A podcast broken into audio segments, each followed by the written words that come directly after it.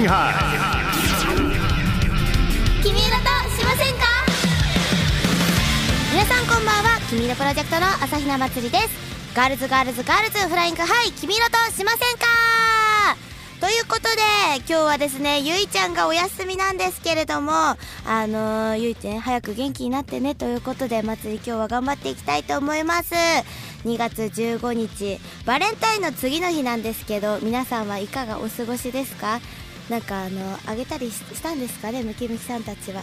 というかムキムキさんはもらったんですかね？なんかあのチョコもらったよっていう人はぜひあの なんかハッシュタグつけて何個もらいましたみたいなツイートしてくれたら祭りが見てあーこの人こんなにもらったんだって思うのでぜひ皆さんツイートしてください。よろしくお願いします。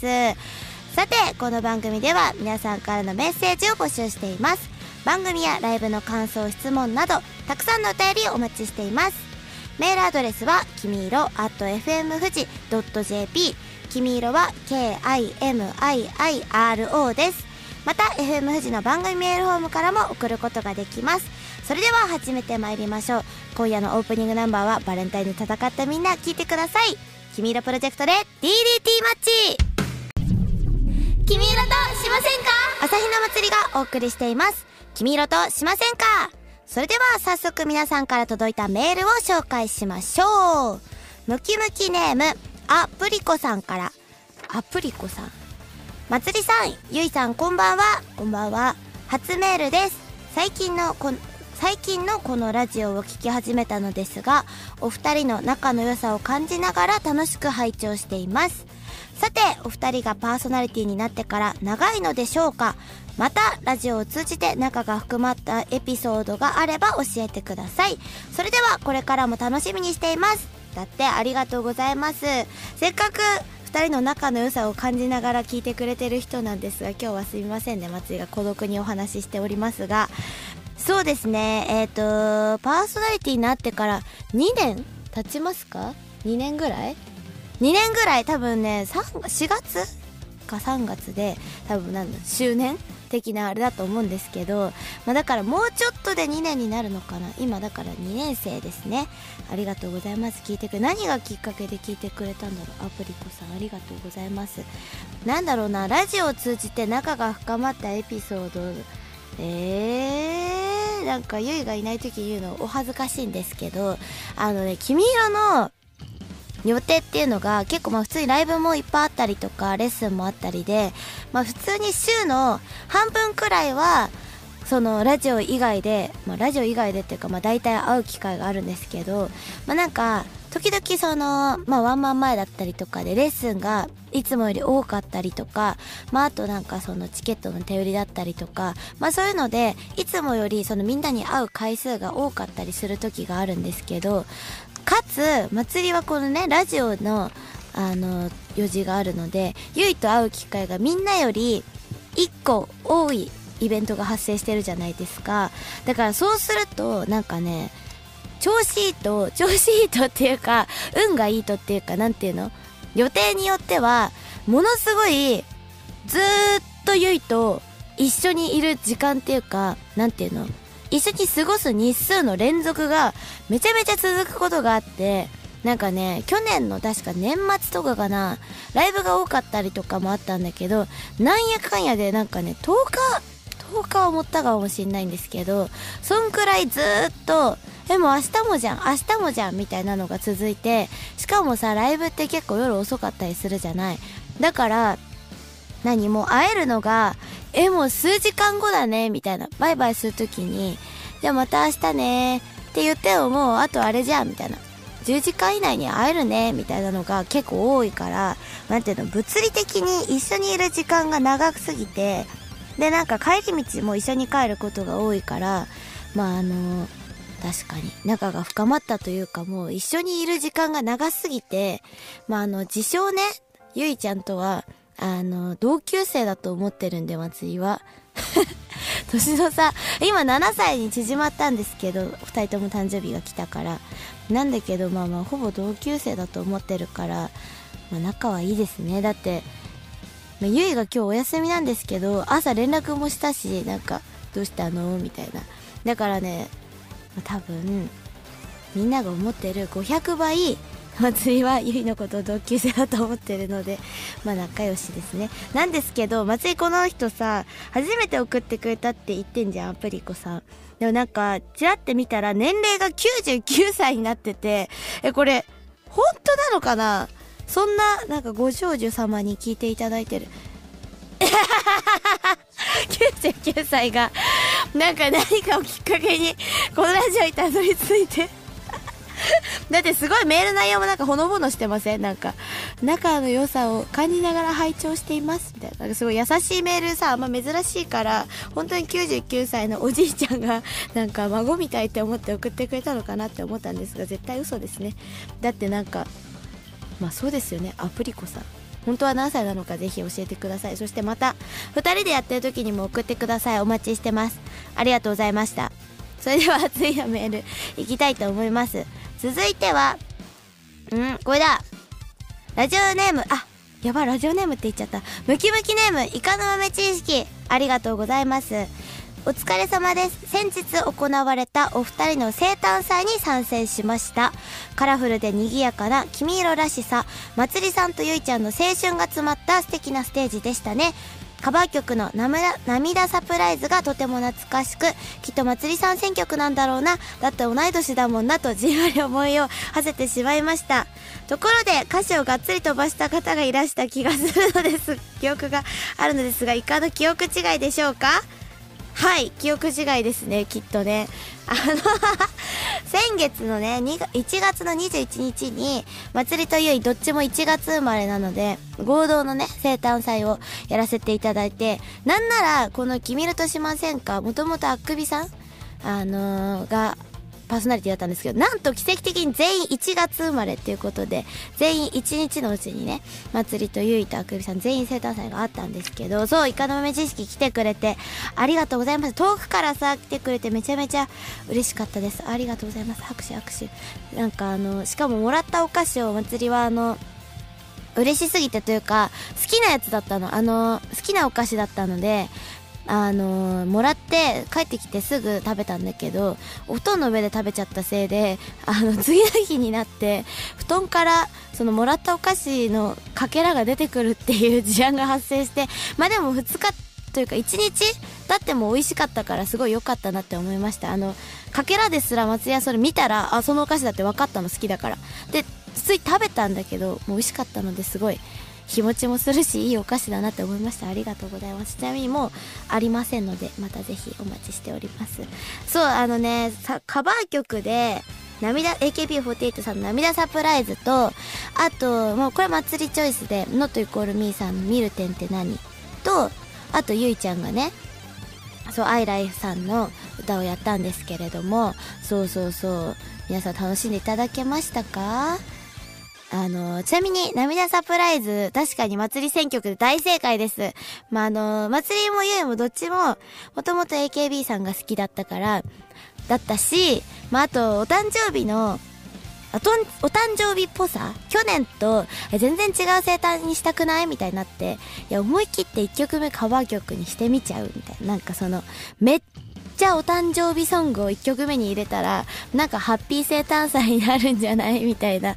なんかみんなにさ、この歌ってもらえるじゃない？曲の中にお誕生日の歌が入ってるからみんなが一緒に歌ってくれるかなと思って涙サプライズを選んだんですけど涙サプライズの振りがねサビの振りが結構難しくて、もうめちゃめちゃね、まあそもそもカバー曲を3曲も入れてしまってたので、メンバーのみんなにはすごいね、あの、お世話になったんですけど、そう、涙サプライズのね、サビが難しくて、もういっぱいいっぱいだったんです。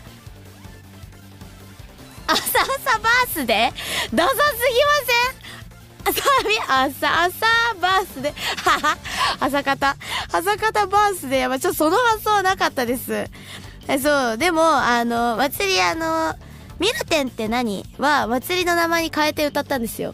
ミルテンのところを、祭りに変えて歌ったんですけど、そう、あの、気合入れてね、ミルテンって何の歌詞を練習でもリハーサルでも飛ばしたことはなかったんですけど、なぜか生誕祭になったら、涙サプライズ張り切ってやって、よっしゃ結構うまくいったって思ってウキウキしてたら、そのちょっと後にあった涙サプライズじゃないやミルテンって何でがっつり出だしで歌詞を飛ばしまして、まあでもこれは幻というか、まあ、イカの豆知識の多分夢なんですけど、夢の中の祭りがちょっと1曲目の出だし、1曲目っていうか、歌い始めをがっつり飛ばして、もう何言ってんのかわかんなくて、あの、行きまーすって気分よくこう、言ったんですよ。そう。そしたらもうなんか、なぜか、あれれって言っちゃって、え、あれれっていう、もう何があれれだったんだろうっていう、もうなんかすごいダサい飛ばし方をして、なんか普通に、えへへってなりましたし、あの、その歌った後に後ろ向くんですよ、松井が振りでね。で、松井の真後ろにゆいがいたんですけど、普通に爆笑しました。え、飛ばしすぎでは？と思って、なんか、ニヤニヤしちゃった。恥ずかしいと思って。まあでもゆいもニコニコしてくれてたんでよかったなって思いました。ありがとうございます。皆さん生誕祭来ていただいて、あの、ハッピーな一日になっていたら嬉しいなと思います。来年もね、ゆいと松井でまた楽しい日を過ごせたらいいなと思うので皆さん早速来年の宣伝もしますけど朝方バースで？涙サプライズの替え歌で？確かにちょっとダサいけどまあなんか みんな歌える。確かにムキムキさんが大合唱してくれたらすごいなんか、まあ、奇妙な生誕祭になりそうなんで皆さんまあなんか朝方サプライズですね。来年は。1曲目。ぜひ覚えておいてください。よろしくお願いしますね。また来年のさ12月頃に忘れてそうだからメール送ってください。なんかあの「祭りとゆいちゃん」みたいな「これやるって言ってたよね」みたいな、まあ、しかも今日ゆいいないからゆいは ない記憶で突然言われるっていうちょっと地獄絵図が思い浮かびますが皆さん来年もぜひよろしくお願いします。ということで今日はこの曲を聴いていただきたいと思います。君色プロジェクトで「ナンクルシーサー」君色プロジェクト朝日奈祭りがお送りしています。君色としませんか？それではこちらのコーナー行きましょう。じゃあ、あの、ツイートとかしてください。みんなも言ってね。行くよ君色チャレンジこのコーナーは私たち君色プロジェクトが一体どれくらい心を一つにして頑張っているのか企画を通して試していく試練のコーナーです。買い回ると景品が当たるキャンペーンをインターネットでやっています。食品、家電、洋服、家具の4つのうちあなたはどの順番で回りますか ?1、食品、家電、洋服。2、洋服、食品、家具。3、家電、家具、食品。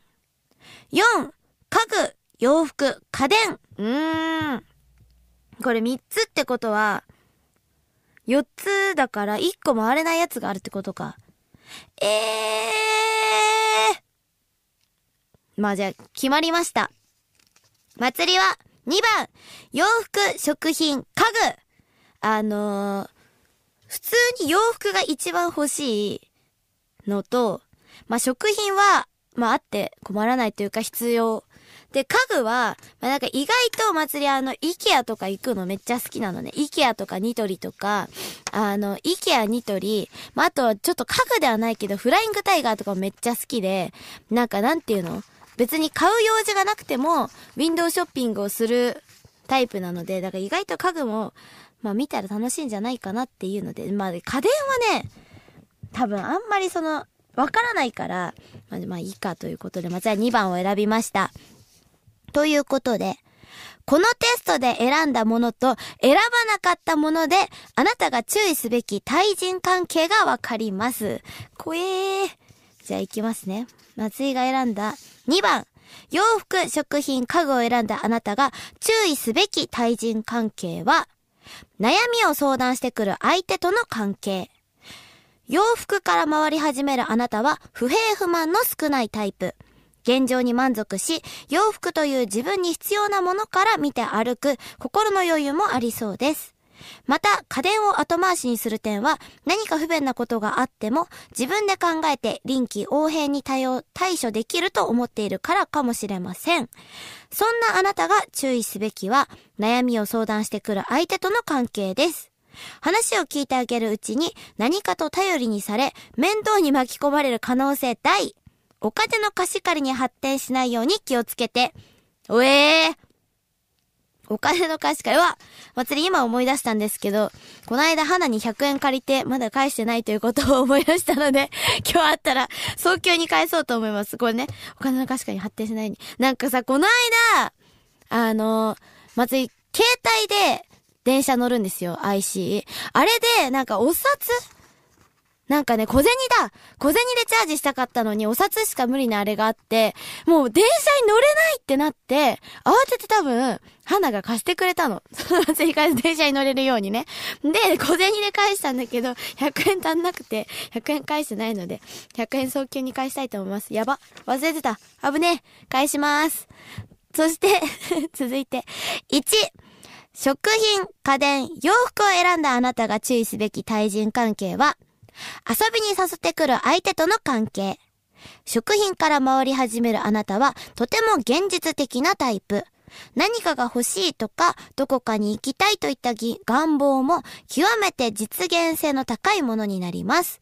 また、家具を後回しにする点は、金額の高そうなものは実際に使い心地を試したいという心の表れかもしれません。そんなあなたが注意すべきは遊びに誘ってくる相手との関係です。お金や時間のかかる娯楽は自分の時間を効率よく使いたいあなたの気持ちを揺さぶるはず。後悔しないように気をつけて。遊びに誘ってくる相手との関係。友達、えー、遊びに行きたくなっちゃうのにね。この1番選んだ人。じゃあ続いて3番。家電、家具、食品を選んだあなたが注意すべき対人関係は、真面目で慎重な相手との関係。家電が回り始めるあなたは好奇心旺盛なタイプ。新製品が見たいとか、何か便利な道具はないかといった願望が知らないうちに表に出てしまうようです。また、洋服を後回しにする点は、サイズや着心地以上にブランドにこだわっているからかもしれません。そんなあなたが注意すべきは、真面目で慎重な相手との関係。相手はあなたのこだわりと行動力に脅威を感じているはず。自分をコントロールできなければ、周りの不評を買うので気をつけて。うわぁ、なんか、恐ろしい。脅威を感じているはず。じゃあ続いて4番。家具、洋服、家電を選んだあなたが注意すべき対人関係は、約束にルーズな相手との関係。家具から回り始めるあなたは何事にも理想を掲げるタイプ。自分自身に課題を課して、いつも最善にとことを運ぼうとするはず。また、食品を後回しにする点は、やはり口に直接入れるものは、きちんと自分の目で確かめてという心の表れかもしれません。そんなあなたが注意すべきは、約束を気にしないルーズな相手との関係。あなたの都合などお構いなしに都合を押し付けてくるはず。そんな人と関わると、あなたの上昇志向を下方向に引っ張られるので気をつけて、うん、ということだそうです。皆さんね。注意すべき対人関係、気をつけて2月も乗り越えていきましょう。君色としませんか？君色プロジェクト朝比奈祭りがお送りしてきました。 Girls Girls Girls Flying High 君色としませんか？はい私たち「君色プロジェクト」は3月24日に6周年前日ということでワンマンライブを行います。やったー。ここではですね、あの、新曲だったり、もちろん新テーマの発表がある、あの、ワンマンライブになってまして、まあ、新テーマってなんだって思う人いっぱいいると思うんですけれども、まあ、君色プロジェクトはね、こう、テーマを沿ってあの活動していくということでこのテーマがね周期的に変わるんですがそのテーマがこの3月24日に新しくなるよということで新テーマもすでに発表されています。 Cute Innovation です！イエーイ、まあ、あのきっとねキュートでイノベーションな日になると思いますので皆さんぜひ来ていただいてそしてねあの絶賛手売りを手売りをね行ってまして2月15だから今週の日曜日19日から20日20日月曜日にかけてですねあの24時間配信というものがありましてあのもう先月ね1回やったんですよ1月の。29と30にね。あの24時間 YouTube ライブで配信するっていうのをやりまして、まあなんか前回はなんかみんなで長縄を100回飛ぼうとか、まああとレッスンをね5時間やりましてあのそのレッスンの様子をみんなに見てもらったりだとか、まあ、もちろんチケットの手売りもしたりだとかこうみんなでね仲良くご飯を作って食べたりだとかなんかまあいろんな配信がありましてまた今回もねきっと楽しい配信になるんじゃないかなと思うので、まあ、吉永亜美ちゃんのねあのヘルメットをかぶった謎のゴワスというキャラクターも登場するんじゃないかなみたいな期待を込めつつ今月は2月の19日と20日ありますのでぜひ皆さん YouTube ライブ「君色プロジェクト」の公式 YouTube であの生配信をしますのでぜひそれを見てあのもしね初めて知ってくれた方というかは「君色プロジェクト」ってこんな感じなんだなって思って3月24日の新宿ブレイズ楽しみにしてくれたら嬉しいなと思いますのでぜひ皆さんよろしくお願いします。ます。チケットはね手売りとか特典会でも販売してますしあとネットからも買えるのでぜひ皆さんチェックしてください。よろしくお願いします。はい皆さんからのメールもお待ちしています。これさ、メールアドレスいつも松井言ってないからいつもそわそわしちゃうんですけれども、メールアドレスは、きみいろ at fm 富士 .jp、きみいろは k-i-m-i-i-r-o です。また、FM 富士の番組メールフォームからも送ることができます。それでは、そろそろお時間になりました。君色プロジェクト、セブンティーンデイズを聞きながらお別れです。ここまでのお相手は、朝比奈祭りでした。来週も、君色としませんか？